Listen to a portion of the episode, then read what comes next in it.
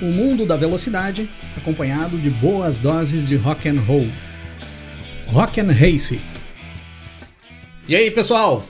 Tudo bem com vocês? Nós já estamos na semana do Grande Prêmio da Emília-Romanha 2022. A partir desta próxima sexta-feira, os motores começam a roncar no circuito de Imola. Então hoje nós vamos dar uma passada geral na história dos grandes prêmios realizados em Imola, que é um dos circuitos mais tradicionais da história da Fórmula 1. E já vamos falar também sobre o que podemos esperar para este Grande Prêmio da Emília-Romanha 2022, que será realizado neste próximo final de semana.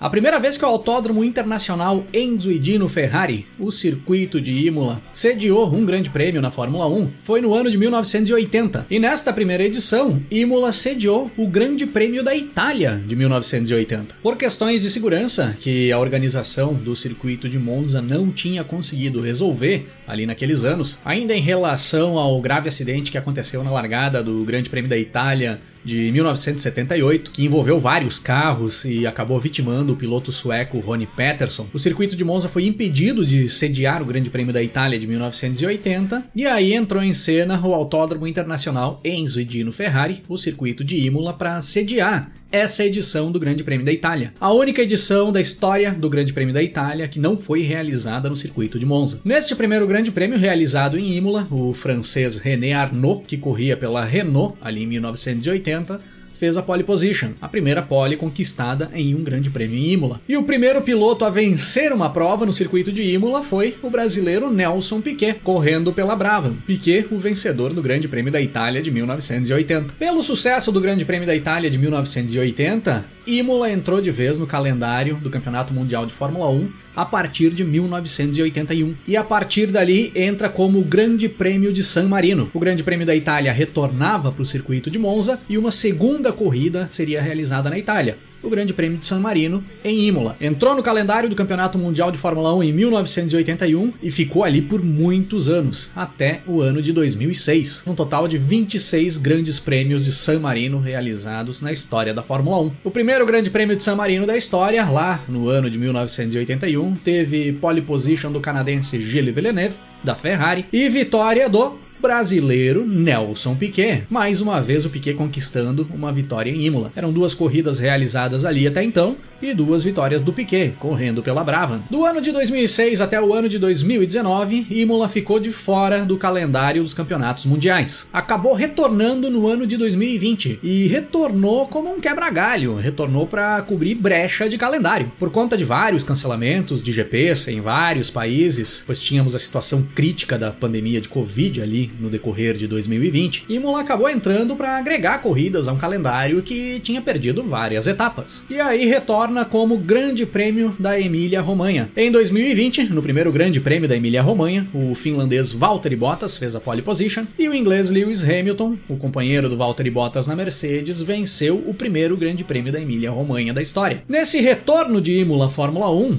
o circuito se mostrou bem estruturado após todas as atualizações que ocorreram no passar dos anos. O evento teve uma boa avaliação e acabou ficando no calendário dos campeonatos mundiais de Fórmula 1 a partir de 2020, sempre denominado a partir dali como o Grande Prêmio da Emília-Romanha. O maior vencedor de grandes prêmios realizados na história do circuito de Imola na Fórmula 1, desde o primeiro Grande Prêmio da Itália lá em 1980, passando por todos os grandes prêmios de San Marino até chegarmos aos grandes prêmios da Emília-Romanha, que são realizados agora, é o alemão Michael Schumacher, que tem sete vitórias conquistadas. Nos construtores, Ferrari e Williams dividem o posto de equipes que mais venceram. São oito vitórias para cada equipe no total. No quesito pole positions, ninguém bate o brasileiro Ayrton Senna. Foram oito poles conquistadas pelo Senna em Imola no decorrer da sua história. E a McLaren é a equipe que mais tem poles conquistadas. São nove poles da McLaren. Falando dos pilotos brasileiros, além do Senna que tem o recorde de pole positions conquistadas ali em Imola. Nós temos também uma pole do Nelson Piquet, conquistada no ano de 1984, no Grande Prêmio de San Marino de 84. E vitórias brasileiras, nós temos aquelas duas do Nelson Piquet lá no início da história de Imola na Fórmula 1, em 1980 no Grande Prêmio da Itália e em 1981 no primeiro Grande Prêmio de San Marino. E o Senna tem três vitórias conquistadas, em 1988, 1989 e 1991. Todas as vitórias do Senna correndo pela McLaren. Além do Grande Prêmio da Itália de 1980, que foi vencido pelo Nelson Piquet, o primeiro Grande Prêmio de San Marino da história, lá em 81, que também foi vencido pelo Piquet, e o primeiro Grande Prêmio da Emília-Romanha, aí no ano de 2020, vencido pelo inglês Lewis Hamilton, provas que ficaram marcadas na história da Fórmula 1, nós temos outras etapas que também ficaram marcadas na história. Aí, claro, provas que ficaram relacionadas a outros acontecimentos que ocorreram ali naquele momento. Uma delas é o Grande Prêmio de San Marino de 1982, que foi a prova que acabou gerando a briga entre os dois pilotos da Ferrari ali daquele ano, Gilles Villeneuve e Didier Pironi. Quando no final da prova, Gilles Villeneuve liderava a corrida, o seu companheiro de equipe, o Didier Pironi, era o segundo colocado. A Ferrari dá ordem para os pilotos não se atacarem na pista e levarem os carros até o final da prova em segurança, mas o Pironi acaba atacando Villeneuve nas voltas finais tomando a primeira posição do canadense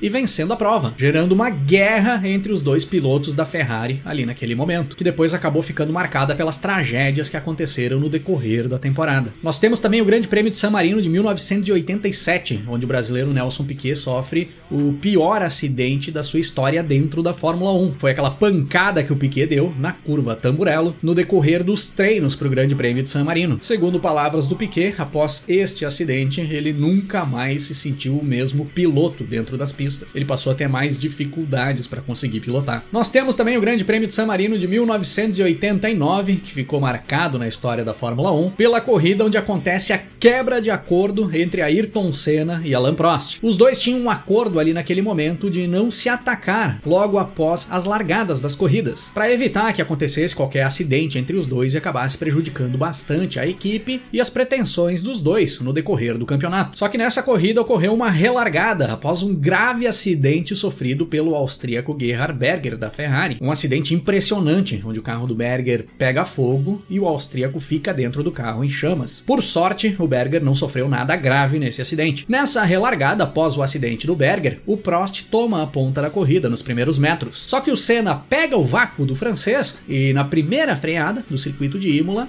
faz a ultrapassagem, pulando para a primeira posição. Quando Prost foi questionar o Senna ao final da prova, dizendo que o Senna não tinha cumprido o acordo que os dois haviam feito de não se atacar ali logo após a largada, o Senna disse para o Prost que o acordo deles valia para largadas e não para relargadas. E foi a partir daí que o clima esquentou de vez entre os dois, e nós passamos a viver os momentos mais tensos da rivalidade Senna e Prost na história da Fórmula 1. E lógico que o grande prêmio que ficou mais marcado na história da Fórmula Fórmula 1 infelizmente, de forma negativa, foi o Grande Prêmio de San Marino de 1994, aquele fatídico final de semana em Imola, onde nós tivemos o grave acidente do Rubens Barrichello no treino da sexta-feira, o acidente fatal do austríaco Roland Ratzenberger no sábado e o outro acidente fatal, o acidente do brasileiro Ayrton Senna, já na corrida no domingo. Foram três graves acidentes com duas mortes que acabaram mudando totalmente a história da Fórmula 1 a partir dali. E o que nós podemos podemos esperar para o Grande Prêmio da Emília-Romanha de 2022, que será realizado neste próximo final de semana? Imola é um circuito que remete muito aos circuitos lá dos anos 80 e anos 90 da Fórmula 1. É um circuito antigo que foi atualizado, mas que não perdeu aquela identidade lá da sua origem. Pista estreita, poucas áreas de escape e vários trechos para andar com o pé embaixo, despejando potência no motor por longos trechos. As ultrapassagens não são fáceis de serem executadas, as manobras precisam precisam ser bem planejadas e bem trabalhadas para se conseguir ter êxito nas brigas por posição. Então, geralmente é uma corrida um pouco truncada. No ano passado, em 2021, nós tivemos uma corrida bem interessante, principalmente por conta da chuva que caiu ali no domingo, no dia da corrida. E a princípio, pelo que eu vi nas previsões agora para o próximo final de semana, lá em Imola, nós temos grandes chances de chuva e temperaturas baixas no decorrer do final de semana. Previsão de chuva principalmente para sexta-feira e previsão de temperatura baixa para sábado e para domingo. Então, provavelmente nós teremos condições diferentes no decorrer do dos três dias do evento. E esse tipo de situação complica bastante para as equipes e os pilotos conseguirem acertar os carros. E isso geralmente deixa as coisas bem interessantes. Na sexta-feira, nós vamos ter um treino livre, o TL1, e poucas horas depois do treino livre, nós teremos o treino de classificação, que será o treino para definir o grid de largada da corrida sprint, que vai ser realizada no sábado. Sim, teremos corrida sprint agora em Imola. É a primeira corrida sprint de 2022. Então é mais uma possibilidade de os pilotos buscarem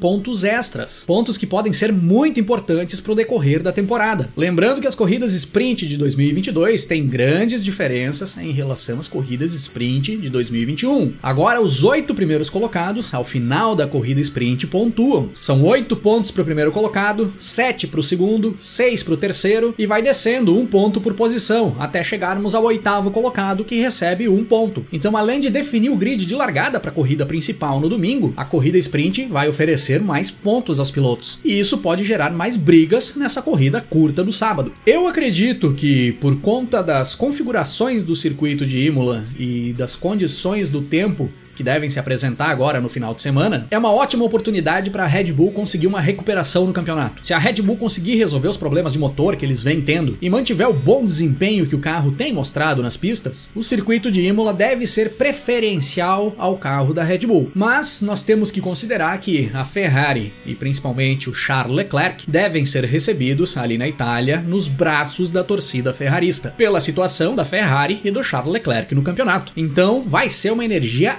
extra para Ferrari nesse final de semana. Resta saber se eles vão conseguir fazer bom uso dessa energia para se manter lá na frente. Lembrando que várias equipes vão trazer atualizações para os carros nessa etapa em Imola, inclusive Red Bull e Mercedes. Mercedes com possibilidade de trazer um carro bem diferente do carro que vinha sendo utilizado até o momento. Então nós podemos ter algumas mudanças grandes de desempenho ali nas equipes da frente. E isso pode mexer bastante as condições na pista.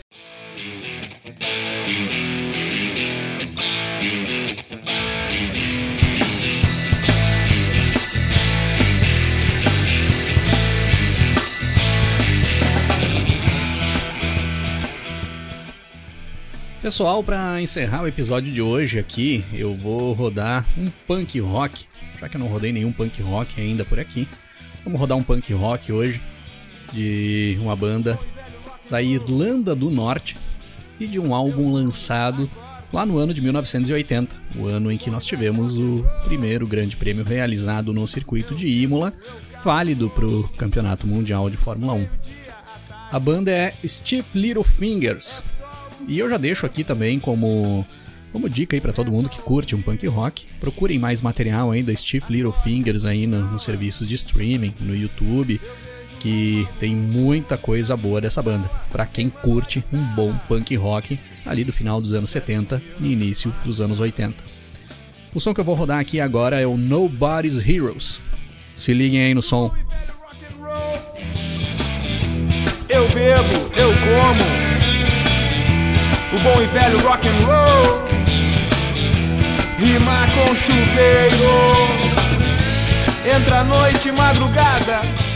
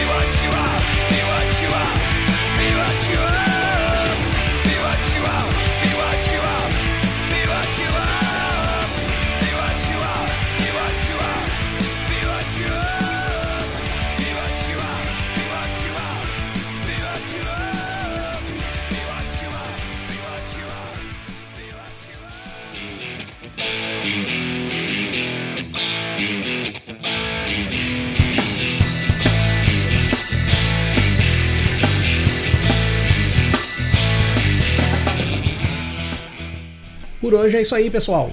Se curtiu o nosso conteúdo por aqui, dá uma passada também no nosso canal no YouTube, é youtube.com/barra rockandrace, para você curtir também os nossos episódios em vídeo. E para me seguir nas redes sociais, é só procurar aí no Twitter ou Instagram, arroba Cris8Silvestre, que eu tô por lá também.